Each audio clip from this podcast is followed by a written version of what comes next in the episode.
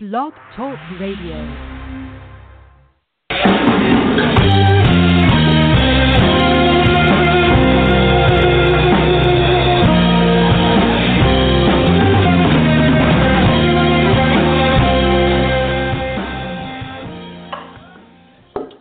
Welcome to the Decoding Society. This is your host, D'Angelo Starnes.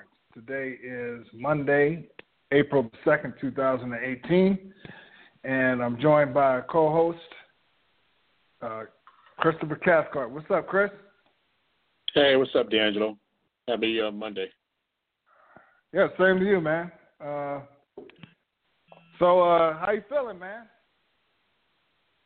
I'm I'm good. It's a lot going on. It just seems like um, relative to one of the issues we talked about yesterday, the Howard University student protest. That thing seems to be changing and updating itself by the moment. So that that's been interesting. And just we just live in a time now, man. Every time you turn on the news or NPR, whatever it is, there's just something new and different jumping off.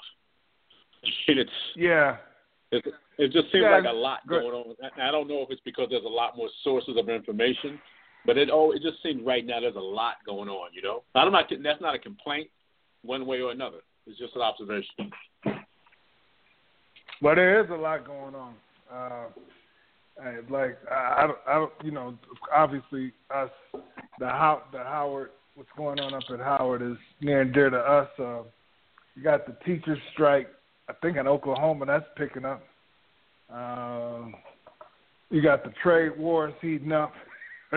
China, China responding to uh, Bush's uh, tariffs. You got uh, a record number of House Republicans saying they're not seeking reelection. I, I personally think some people say that that's a sign that they know they're going to lose. It could be, but they're going to make a lot more money not being in Congress after the way they Of course. the wills. Of course. So, Um, yeah, you know, I I think the old lions of of people who got this is my personal opinion, just just observing that the old kind of you know Ted Kennedy's, Charlie Rangel's, um, you know Orrin Hatch type of who who get into those type of positions and want to ride them out. I think I think we the the the Trey Gowdies may be the more what's going to be happening over the next few years and what what used to be. I think that's going to go in and get you know depending whether they're in the House or the the uh, the Senate, they're going to go in and knock down a few terms and then you know go on to the next phase of their life and cash in. Bruh, yeah, yeah, you, you nailed it uh, with Trey Gowdy and uh, what was the guy Cantor? You know, they thought that was a uh, a big loss, and he landed on his feet. And uh, Issa, Darrell Issa, there, there needs to be some kind of insider trading. I mean, they, there's supposed to be some restrictions, but man, Darrell Issa, man, he's rich off of of uh, of knowing where the appropriations were going to go in in Southern California. I mean, man, these these like I said, they these guys are going to be paid uh, when they get Yeah. out of this. Yep. Yeah, but but let's pick up on, And then we, where we left off. uh, but we we go got ahead. we, we got to mention that the um, and then waking up to the passing of Winnie Mandela. Oh my goodness, thank you. I knew there was something I had. Thank you. Yes, R.I.P. Yes. Oh, why don't you go ahead and dialogue on that because we we did mention yesterday uh, as part of our participation in uh, you know student activism uh, going down to the South African embassy. Um, so I, I'll let you uh, you know go ahead and dive. Well, I mean, I, I would I, I would just say that I would just say I, I don't think a lot of people, particularly younger people, who didn't who came who you know came of age after um, the mid to late '80s, after Mandela was released in the early '90s, that don't really understand the intensity of the anti-apartheid protests. That actually had been going on for quite a while. It's just that when we got in school, we were able to, as 18, 19, and 20 year olds, focus on it uh, and and that that was that that was an international movement that had been going on for quite a while. It was just starting to crescendo at that time, and that the role that Winnie Mandela played, no matter what you want to say about how she conducted herself one way or another afterwards, after her and Nelson split up and things of that nature, but when he was locked up, she was a main Yeah. focal point to discuss issues. She was one of the, the proponents out there agitating, um, you know, making noise, giving people the focal point.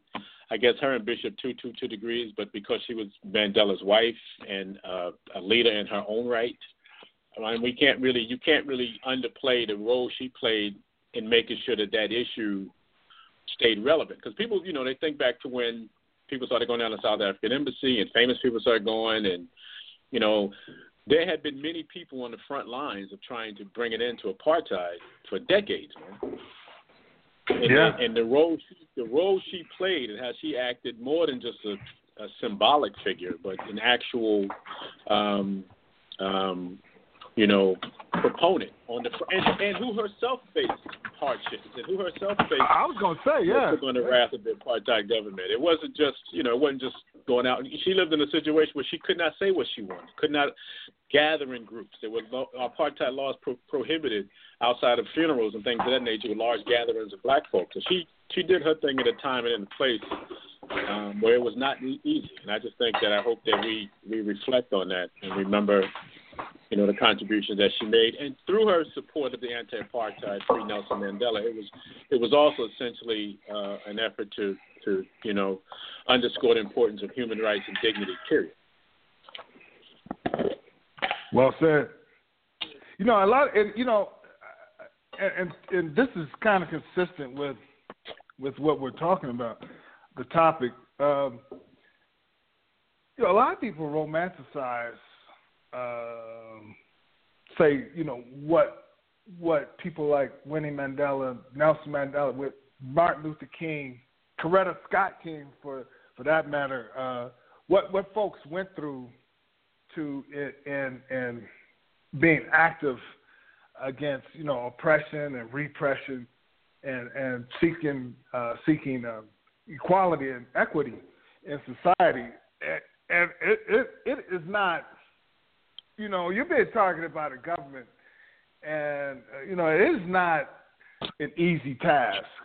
Um, so, you know, I, I don't think I'm not sure that I, I can I have I can find words that would, you know, that would speak to the strength and um, that she, you know, embodied, uh, especially during the time that her husband was in jail, and during the time that apartheid was was quite vicious you know, we're talking about right. during Botha. You know, not de Klerk. We're talking about during Botha yeah. when Botha PW told the world to go to hell. Yeah, you know, with Reagan's blessing. Uh, now that I, you know, that's, that's the, the interesting thing, and, and, and it does dovetail into the conversation about King, is that, that when I talk to young people now and I teach class, I ask them have they heard of apartheid. You'd be amazed how many haven't. Or stop. You know, so and so, and, and it's kind of like tying this into the King conversation. Even with Mandela, he had a lot more people who adored him when he got out of after he got out of jail. yeah. than who supported That's him right. while he was in jail. Yeah. You know, because when we by the time we got to Howard, he had been in jail longer than we had been alive. Right? That was Yeah. the context we had to put it in. That he had been in jail longer than we had been alive, and it, he wasn't, you know, to, you know, the the the the average folk out there of all backgrounds and races. He he became this beloved figure when he got out. I got a lot of the entertainers taking photos with him, and a lot of folks did put it on the front lines. and didn't play since you know Sun City and stuff like that. There were boycotts and protests. But just like with King, it seemed like the lionization after someone passes or moves past a certain stage, that kind of becomes a dominant theme when you when, and, but if you're going to talk about Mandela, you'd have to deal with what he did that got him into jail and what he did as an activist while in jail. What though it was triumphant Yeah. for all of us to see him walking out. You know, he became that beloved figure after. And I think the same thing we could talk about with King is that now universally everybody marched with King. And everybody was down with protests, and everybody. But in the context of him doing it, he, it wasn't universally, it, it, you know, endorsed. I mean, a lot of black people loved him. Don't get me wrong, but what he's become—that's not what he was. And he, I don't think, in his own words, he appreciate being what he's become. If I can go out on a limb and say that. Yeah, go ahead. Yeah, yeah. By all means. I mean, he gave speeches where he said, "Don't you know? Don't name things after me. Don't don't like you want to." Like, basically, your tribute and support of me would be your works, not through some monuments to me. Yeah. And so yeah, Howard, we talk. ab- Go ahead. Well, I was going to say, you know, you got me riffing on this because this, this is one of the few topics go I didn't really do any preparation on because it's just so much all pent up. The first real protest, a lot of us who went to college in the early 80s, 81, 82, 83, the first real protest that we were involved with was to make the Dr. King's birthday a national holiday, if you remember. That's And right. that was that was That's the right. first that, that was the first massive that was the first national massive organized protest that I was a part of. And I remember how proud I was because that was the first time I felt in some small way I, I played even a minimal role, you know, in, in getting this thing done. Even though John Conyers introduced legislation for the holiday in '68, it went all the way up to the early '80s, and then with pushback from the Reagan administration. But the concern always was that once we got that, then then the watering down of King's legacy and meaning would take full effect. And I think in some ways that that has happened, sadly. Well, yeah, because you know, and and I don't know, in my mind this is related, but the pushback to getting the holiday was because of the threat that he that he posed. I mean, he hadn't been lionized like you said yet, and I, I think that the uh, watering down the dilution of King post holiday is deliberate because they gave him a because they did give him a holiday. They did name a holiday after after King, and you know, if you were to be consistent with the principles that he espoused and that got him, you know, ostracized and made him reviled uh, by the power establishment, and, and and that ultimately got him killed, then then every King holiday you'd you'd be demanding withdrawal of troops. You'd be demanding uh, Right. that the military budget would be reduced. You know, if you really were about those principles, um, so I think the dilution is is deliberate from you know what he st- what he really stood for. I, I want to go to something, and I know you've read this. Uh, why we can't wait? Can can you express out there why that's an important read? Oh, uh, Kingsman, I haven't read that in so long. Um, okay. Uh, uh, uh, well, No, you I know, mean, I- I- no, I haven't. I, I read that in college. Yeah, well, me too. What what, I, what I'm kind of getting at is that you know the notion of you know incrementalism uh, is really kind of what what I was pushing for. Oh no, like I mean, this- but but but the the the why we can't wait really is encapsulated in um encapsulated in the letter from the Birmingham jail. Was essentially the same points. yeah, right. there um, we go. Okay. that that that you know um, wait almost always means never. Essentially, was what the lessons and the the the, the, the meaning of why we can't wait letter from the Birmingham jail is that gradualism and incrementalism for the you know at that time the Negro was always essentially just an opportunity to forestall what you didn't want to happen. And so, trying to get people of color, oppressed people, people denied their humanity, to accept freedom in doses and in pieces was never ever going to be freedom at all. And and that was I mean that was the thing with, because why we can't wait letter from Birmingham jail essentially addressed the the, the the dominant American theme that the Negro will eventually get what he deserves. When Robert Kennedy said there should be a black man in the White House 40 years from now, something like that, and he was and people talking about well, black people been here longer. You're Irish Catholic. You just got here. Ex, you know how long ago? We've been here 100 years before you got here. We got to wait one time to get to. But but the perception was that that if you just let things by the by work themselves out, then you eventually get what you want. And Dr. King was essentially saying, no, you have to make these things happen. You have to make people uncomfortable. You have to challenge things. You have to disobey laws that are unjust because you're sitting around and waiting for something to take care of itself from people who don't want to give you anything. It's not going to happen. So that was to me that was what was. Right, that's the essence. That's what I was. That's what I was, was trying. I'm sorry, I should have prepped you for that one. But that's kind of where I, I was trying to push I, for. I, I, thought you wanted a synopsis of the book, and I was like, dude, I can't. I'm not versed enough to give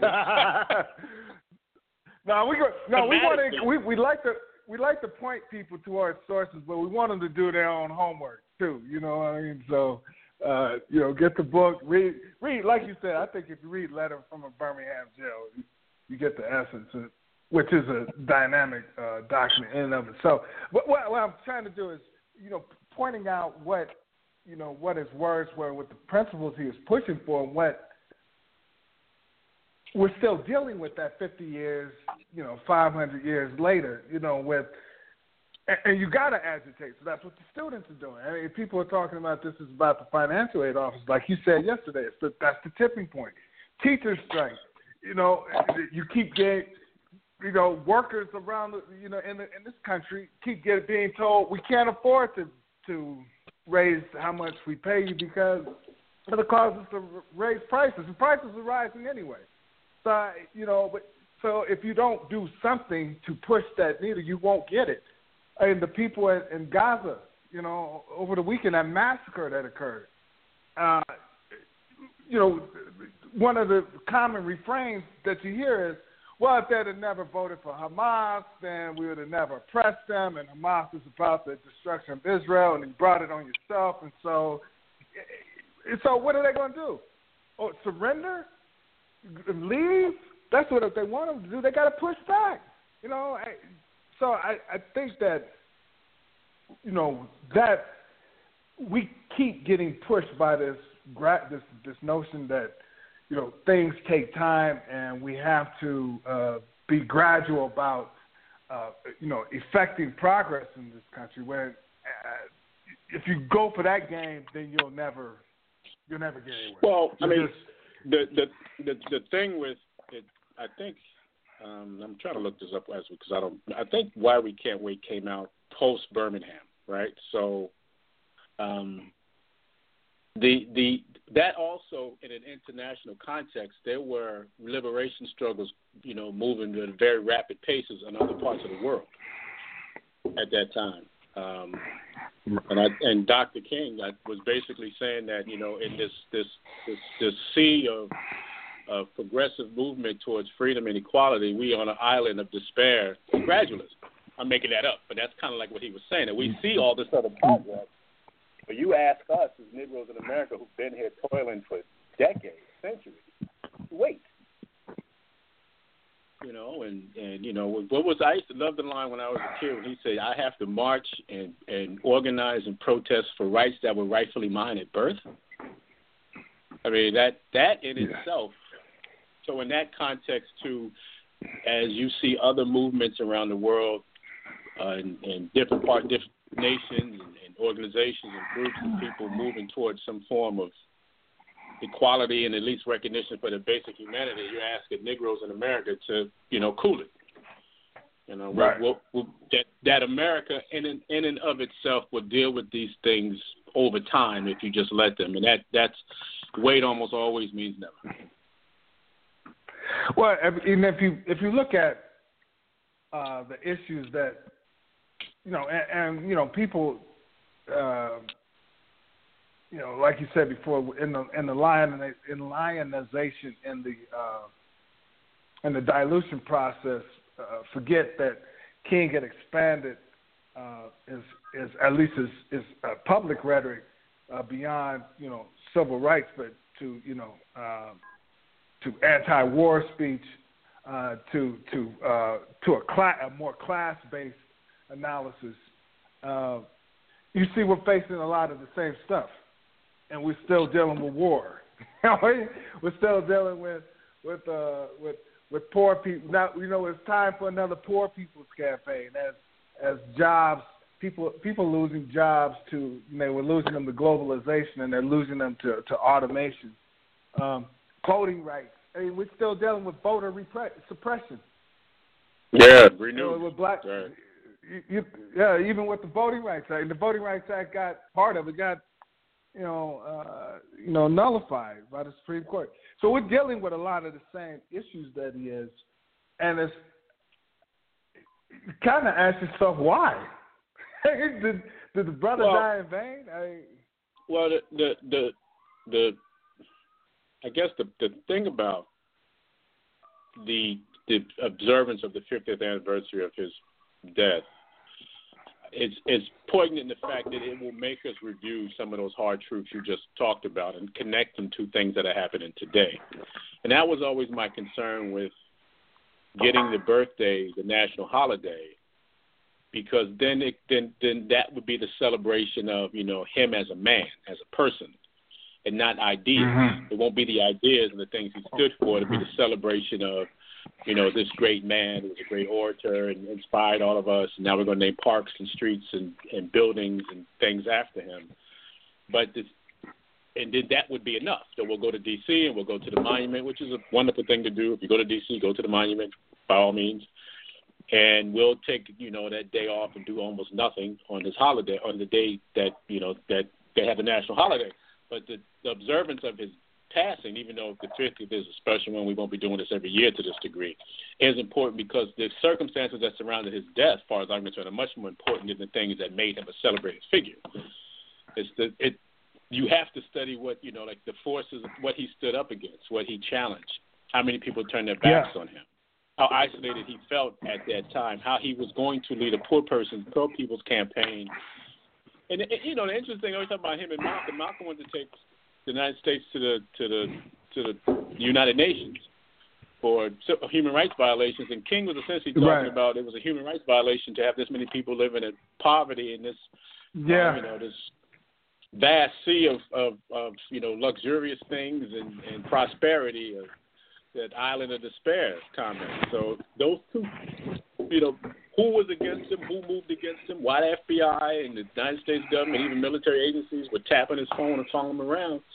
Those things are much more important to know than the date of his birth or what school he went to. Yeah. Yeah. No, you, you uh, yeah.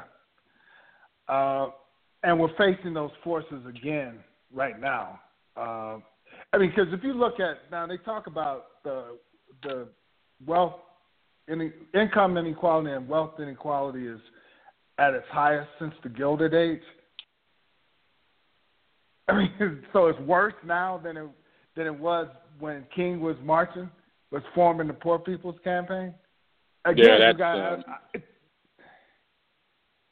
Go ahead. The the rate, the gap. It no, it, it's just that you, you would not think it because it, everything seems so more advanced and people seem to have access to such more, you know, um, nice things, quote unquote, nice things in life. But the gap between the, the racial gap between the wealth gap between the races is, I was reading, it's as bad as it's been in 50 years, 60 years, or something like that. That's incredible.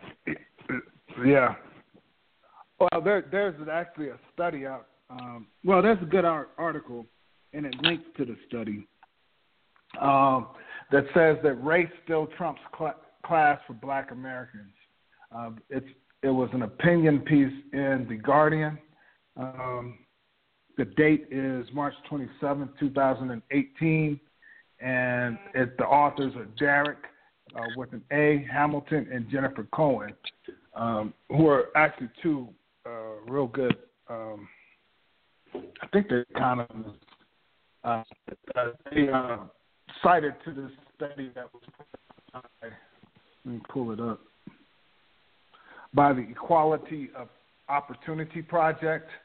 And you can go to that website, equalityofopportunity.org, uh, which discusses two Americas, upward mobility for white versus black children.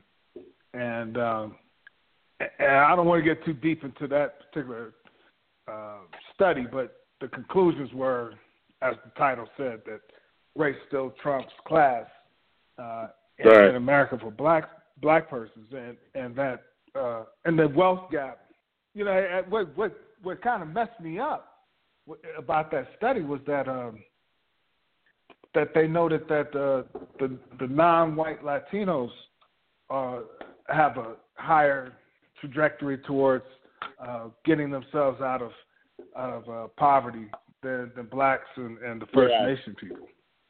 I saw that too. I, I, I and they mentioned the Native Americans. Um, who will never get discussed in these conversations, sadly, right. which is a tragedy, Right. which is a, a tragedy in and of itself, to be quite honest. But I, I, I did get a chance to glance at the the um, study you sent, and it was kind of surprising, particularly impact when for, for the listeners, if you read it. Interestingly, the real the drag is not between you know black folk overall, but it's with black men, black boys. Yeah. That, yeah. That that that is not so much black women and white women, it's black boys and white boys. And if if Yeah.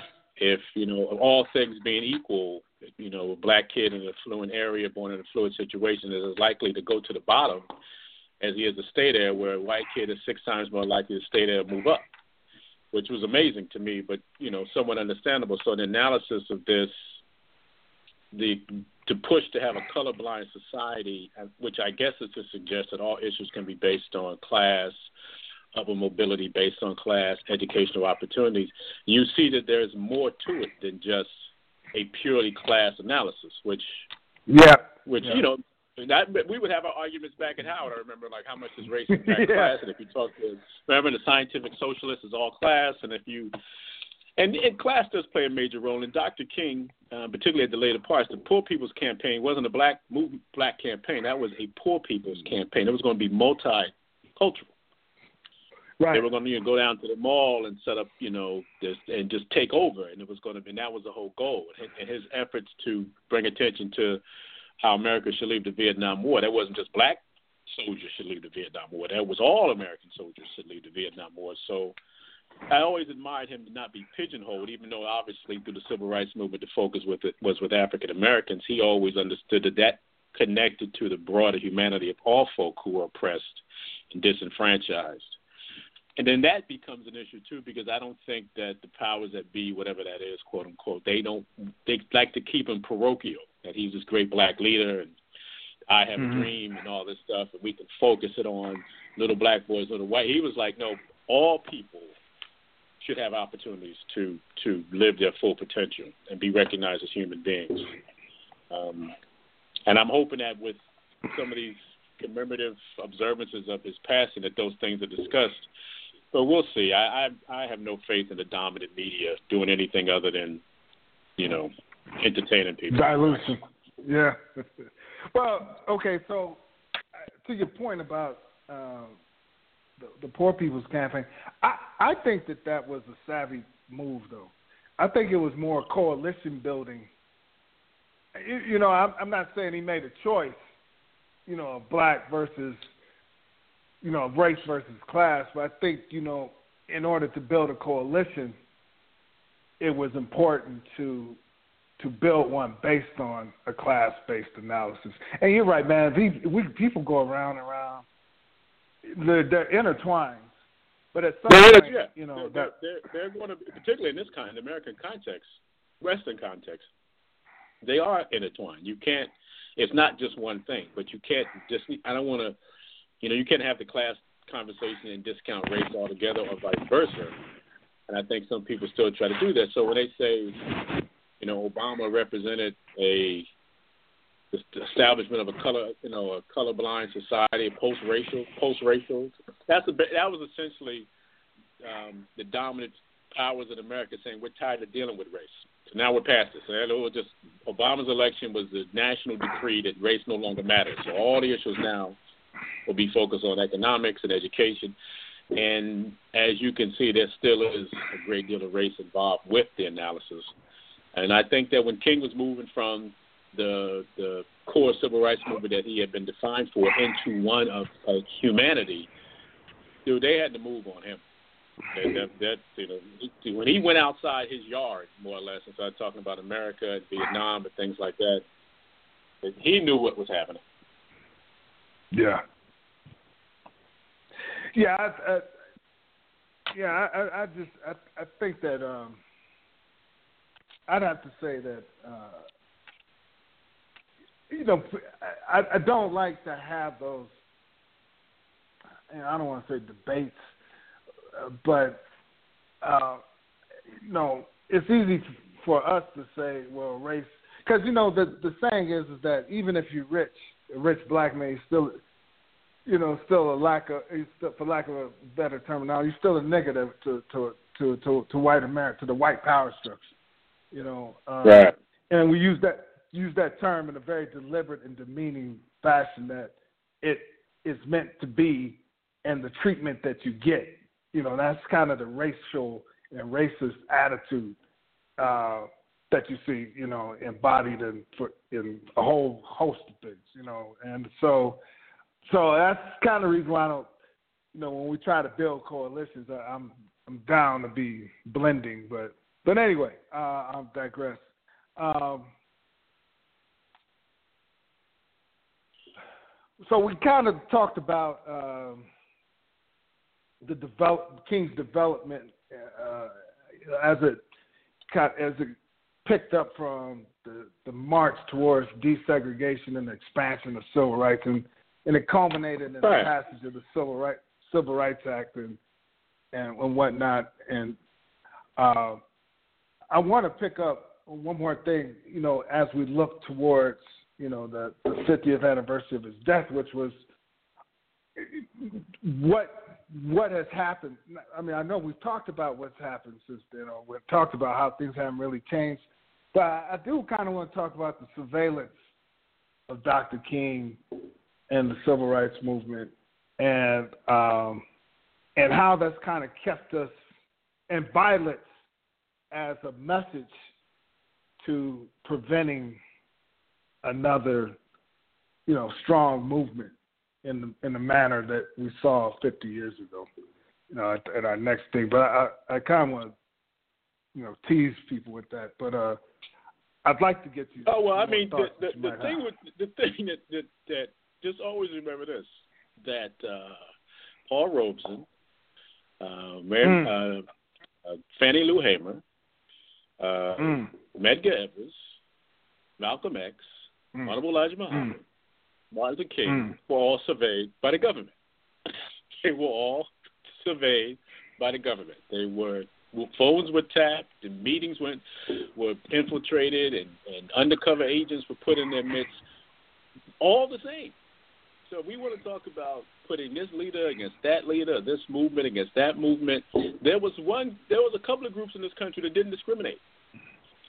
The FBI, the Justice Department, maybe some branches mm. of the military, definitely some branches of the CIA when some of these leaders went overseas.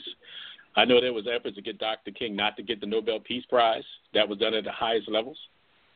I mean, so if you judge a person by not only the friends they make but the enemies they create, uh, then you'll see that, that, that there aren't that much differences between some of those leaders I mentioned. Stokely Carmichaels and the Huey Newtons and the Dr. Kings were all under surveillance by the United States government. What does that say? What does that What does that say to you? Here's the man who's the king of peace. You got three, yeah. but he was probably more than any of them, you know, under surveillance. So what does that say to you? Yeah, it's how powerful he was. Yeah. I want to end on this note. We'll pick up pick that that theme up in our next uh, segment.